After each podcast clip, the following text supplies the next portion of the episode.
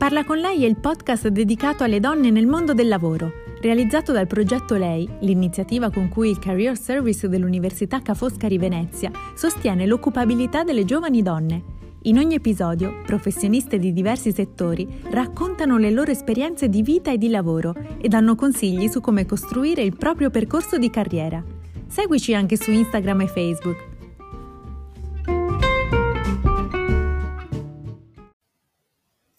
Bentrovati a Parla con lei, la rubrica settimanale dedicata alle donne nel mondo del lavoro in collaborazione con il Career Service dell'Università Ca' Foscari di Venezia. Oggi parliamo di editoria con Roberta Battocchio, Managing Director di Hers Global Design. Ciao Roberta, benvenuta. Grazie, grazie mille, ciao, ciao a tutti. Grazie per esserti collegata con noi Roberta. Ti chiedo subito qual è la cosa più bella del tuo lavoro, quella che ti fa alzare la mattina con il sorriso? Guarda, io sono nel mondo dell'editoria ormai da 30 anni e sono sincera, sono 30 anni che mi alzo, anzi qualche volta mi sveglio anche durante la notte pensando alle cose belle che faremo non è un settore, eh, se si vede da fuori, in, grande, in un grande momento, se vuoi glorioso, eppure lavorandoci da dentro abbiamo sempre trovato ogni giorno veramente delle modalità per rendere interessante e appassionante quello che facciamo. Quindi di base io mi sveglio tutte le mattine davvero con una grande voglia di andare a lavorare o di lavorare anche a casa, perché adesso, come ben sappiamo, c'è anche questa formula dello smart working. E qual è la tua routine lavorativa? Ecco, secondo me la parola routine non è adeguata a quello che faccio io. Eh, solo guarda, ti racconto proprio brevemente che cosa vuol dire essere managing director di un'area molto importante all'interno del mondo Hearst. Hearst è un player nel, nel campo diciamo, dell'editoria molto importante, credo che sia il primo player a livello globale. Io mi occupo di tutto ciò che riguarda il design. Bene, sono partita 30 anni fa, non necessariamente solo diciamo in questo mondo, anche se adesso mi sono concentrata nel design, nel fare giornali quindi essenzialmente già era come dire meraviglioso lavorare con le redazioni ogni mese, ogni settimana, pensare a un prodotto editoriale che dovesse poi incontrare i, i bisogni di lettura delle lettrici e dei lettori. Ma poi le cose sono veramente cambiate, quindi dai giornali siamo passati a realizzare dei siti, siamo diventati poi delle piattaforme social, abbiamo incominciato a fare degli eventi, grandi eventi, conferenze, eh, convegni, attività anche fieristiche, per cui Ecco, ritornando a qual è la routine, ti posso tranquillamente dire che non c'è routine nel mio lavoro e questo è anche uno degli aspetti appassionanti. Ogni giorno sicuramente c'è una fortissima programmazione, quindi ecco, se questo vogliamo dirlo è proprio magari l'elemento di routine. Ogni mattina c'è una fase di briefing con il mio team in cui si definiscono le priorità della giornata, le priorità della settimana, le priorità del mese e poi anche dell'anno. E questo diciamo che ovviamente non tutti i giorni andiamo a rivederlo, però c'è un continuo fine tuning. Perché? Perché da un lato ovviamente il fare determina dei cambiamenti perché magari incontri degli imprevisti, ma dall'altro si incontrano anche grandi opportunità. Per cui il, il nostro lavoro è anche sapere quotidianamente ehm, cogliere le opportunità del nostro settore e traghettarle all'interno del nostro business. La routine quindi di fatto se vogliamo è proprio, se, sì, iniziamo con una riunione molto serrata tra, tra, un team abbastanza ristretto per vedere quali sono le priorità, come sono cambiate le priorità poi tutti fanno il proprio mestiere e alla sera si chiude insieme per capire se c'è stata qualche eh, problematica oppure se tutto ha funzionato. Questa è un po' la routine. Poi all'interno della routine in realtà apriamo libroni completamente diversi rispetto alle diverse attività.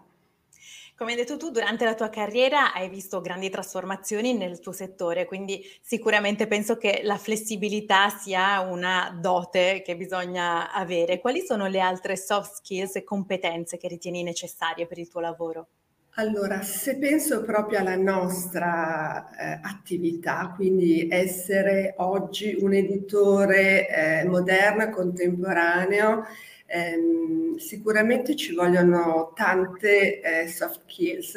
ma soprattutto secondo me è quello di eh, essere sempre in ascolto. In ascolto, eh, noi siamo già nobili fronti, per cui da un lato dobbiamo cogliere eh, i nuovi bisogni di lettura e potete immaginare, puoi immaginare come sono cambiati per effetto della pandemia, quindi la casa cos'era prima del Covid e che cosa è diventata oggi e questo, ecco, lato nostro ha significato anche rivedere completamente i piani editoriali per poter essere al servizio dei, dei lettori e delle lettrici con i nuovi bisogni di lettura. Quindi questo, come dire, è un aspetto fondamentale, ma dall'altra parte ehm, il business, diciamo, editoriale tutto tondo lavora con il mercato pubblicitario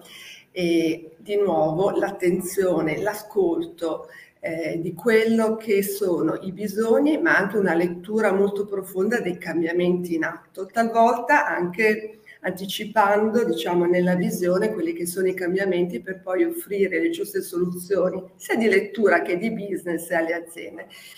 Questa capacità di ascolto è, deve essere legata, lo è diciamo per quanto ci riguarda, anche una capacità, mh, mm, mi permetto di dire, di empatia che, che, che, tiene dentro anche l'ascolto, ma anche ehm, il mondo dell'editoria è fatto di tante famiglie professionali ci sono appunto i giornalisti, ma oggi eh, io ti ho raccontato insomma di come il nostro lavoro è cambiato, ci sono anche ingegneri, ci sono tecnici, ci sono, eh, poi c'è la parte diciamo degli stampatori, la parte commerciale, quindi tutte queste famiglie professionali devono lavorare verso un unico scopo, con un unico obiettivo e il lavoro insieme eh, è la parte anche più complicata ed è per questo che ci vuole, come dire, anche una capacità di relazione, di grande capacità di relazione con tutte le diverse famiglie professionali che hanno approcci diversi, ehm, hanno, come dire, anche obiettivi diversi, però bisogna eh, integrare il meccanismo affinché tutto sia oliato e, e si possa lavorare. il terzo aspetto che sempre più eh, diventa rilevante per noi, ma francamente lo era già da prima, nel senso che eh, il mondo dell'editoria è meraviglioso perché i professionisti che ci lavorano come dire, hanno sempre un approccio culturale e questo è magnifico, nel senso che eh, dalla mattina alla sera si ha a che fare con delle persone e tu lo sei, per cui eh, cap- cap- mi capisci bene cosa eh. intendo, nel senso che è, è sempre un dialogo molto interessante e costruttivo. E, ehm, e questo diciamo eh, sicuramente ci ha portato da sempre a ragionare in termini di una rete, un'intelligenza collettiva. Quindi tutti noi ci sentiamo parte integrante di un progetto laddove ciascuno mette a disposizione le proprie competenze. A tal punto, e questo credo che sia anche un, veramente una, un nostro expertise, spesso può anche essere il commerciale che dà voce a delle, dei desiderata, ma anche dei bisogni che riscontra quotidianamente sul mercato, che poi vengono eh, portati a conoscenza magari delle redazioni che incominciano a lavorarli in termini editoriali che li trasformano in contenuti. Ecco, questo è un aspetto per noi da sempre importante, questo lavoro di, io la chiamo intelligenza collettiva, quindi dove ciascuno dà il proprio contributo ed oggi è sempre più rilevante perché eh, si è allargata l'area di competenza di un editore e, ed è davvero molto importante che tutto il meccanismo sia, cioè abbia veramente un approccio olistico e che ciascuno, ecco, dal nostro punto di vista, può aiutare a generare nuove idee e a sviluppare anche talvolta nuovi business. Quindi sì, questo è un altro aspetto molto rilevante. Hai parlato di ascolto, hai parlato di empatia. Qual è il tuo modello di leadership femminile? Allora, il mio modello di leadership è un modello di, ehm, Io lo chiamo delega strutturata, nel senso che eh, ci vuole poi qualcuno che, allora, in prima battuta bisogna avere chiarissimi gli obiettivi e questo, infatti oggi per esempio ti dicevo, è tutta la business unit del design è stata riunita fino a qualche minuto fa, le edizioni internazionali, eh, le edizioni italiane, la parte commerciale, la parte digitale, siamo già oggi a parlare di tutto quello che faremo nel 2023. Quindi siamo in una fase di eh, totale eh, dire, condivisione degli obiettivi eh, di tutto il team, no? quindi di tutti gli obiettivi. È anche molto divertente quando le redazioni sentono eh, raccontare gli obiettivi commerciali perché sono molto colpiti dalla creatività che la, la parte commerciale deve mettere in campo per. Quindi questa è la prima fase, ma una volta definiti bene gli obiettivi, si incomincia, noi siamo organizzati, io dico sempre quasi come gli ingranaggi di un, eh, un, orologio che funziona perfettamente. Ognuno sa esattamente qual è il proprio compito, la propria delega, la propria funzione e questo per me è fondamentale perché ehm, è sempre nelle aree grigie che si creano le frizioni, no? quindi la chiarezza nell'organizzazione, per me il, l'organizzazione è è vitale, nel senso che deve continuamente essere aggiornata ed è assolutamente un elemento quasi fondamentale del business stesso, cioè puoi avere anche un'idea fantastica, ma se l'organizzazione non è ben fatta, l'idea non te la porti. Quindi questo è l'altro elemento su cui io lavoro tantissimo, l'organizzazione. Un'organizzazione, ecco qui ci metto un po' della, della componente un po' più femminile, ehm, dove c'è tanta anche, come dire, attenzione alla, alla singola persona, quindi mh, mh, c'è spesso, come dire, un, non solo come dire, un feedback immediato sulle cose, ma anche un'attenzione alla persona, quindi se ci sono eh, problemi, noi, come dire, io intervengo, ma anche le, la mia prima linea interviene perché l'obiettivo è fare stare bene le persone per quanto possibile, per quanto noi come azienda possiamo fare. Detto questo, poi dicevo il termine di delega eh, strutturata è proprio un, una, un elemento che io ho sempre utilizzato, delego, però ci sono sempre dei checkpoint, cioè ci sono dei momenti in cui si controlla quello che è stato fatto attraverso delle riunioni, dei progress,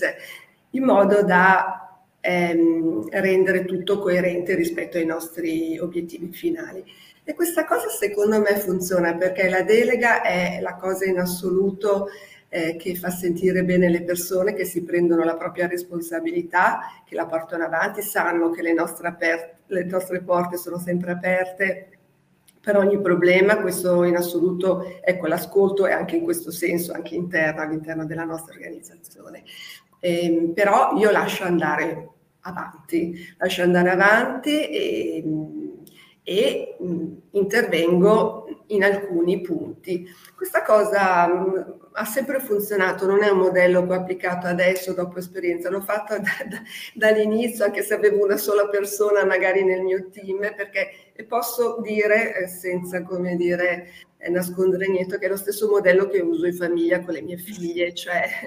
non, è proprio una modalità che, che, trovo che sia corretta, è stata applicata con me quando ero una giovane, una junior all'interno del mio primo lavoro e, e ha sempre funzionato su di me e vedo che funziona anche sulle persone del mio team. Certo, perché responsabilizzi, ma anche dimostri fiducia nei confronti ecco, del, del, team. Un'ultima domanda, che consiglio ti sentiresti di dare a chi ci ascolta e sogna magari una carriera nel tuo settore? Allora, eh, intanto mh, mm, non nascondo il fatto che io sono pro, pro diciamo, mondo femminile ehm, perché penso che eh, comunque, ecco, io sono stata super fortunata perché il mondo eh, della comunicazione, in generale il mondo dell'editoria è un mondo genderless, cioè, mh, mm, ma già dall'inizio, eh, cioè mh, mm, veramente vale la competenza, non dico che sia un mondo meritocratico fino in fondo perché ovviamente non è mai così, eh, però non ho mai sentito la, la, grande distinzione tra uomo e donna, ma lo so perché sento, come dire, e vedo eh, che eh, non è così tutto automatico in tanti altri settori, e laddove ci sono delle ragazze, secondo me, lo dico veramente con grande passione, le nuove generazioni, queste nuove generazioni sono dieci volte migliori di come eravamo noi perché sono mm, comunque più preparate, connesse con il mondo, sanno fare molte più cose, noi eravamo più, come dire, strutturati su una cosa sola, hanno bisogno di aiuto talvolta, ma nel senso semplicemente di inquadrarsi, perché oggi c'è tanta anche possibilità di scelta e talvolta nella possibilità di scelta qualche magari ragazzo ragazzo si... Quindi io spesso do cerco di essere d'aiuto nel,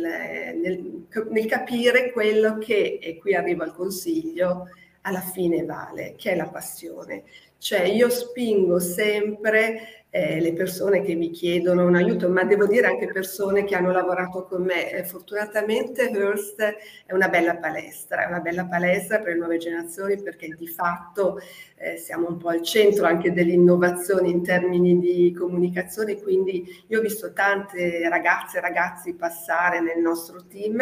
eh, che si trovavano anche benissimo, che poi a un certo punto mi è, mi è successo poche settimane fa una ragazza che un grandissimo talento, bravissima, ha lavorato tre anni con me, eccezionale, eccezionale come sono i giovani di oggi, per cui lo ripeto, io veramente sono una fan totale che a un certo punto mi ha detto, ma io, io amo la fotografia, io vorrei provare questa, questa cosa, io l'ho spinta, l'ho spinta veramente, dico tu devi seguire la tua passione, perché se seguirai la tua passione non ti accorgerai neanche delle ore che, che spenderai nel tuo lavoro e ci devi provare. Ammetto che all'interno di questi eh, ormai 30 anni, diciamo, nel mondo dell'editoria, tant- ho avuto parecchie, diciamo, ragazze e ragazzi che pur avendo il posto di lavoro dai, fisso da noi, hanno deciso, e io li ho aiutati in questo senso, eh, hanno deciso altre soluzioni e alcune adesso sono diventate veramente famose, per cui sono anche contenta perché hanno trovato la loro strada. Quindi il mio consiglio è assolutamente seguite la vostra passione, che poi le cose si capiscono strada facendo, no? Quindi io sono anche de,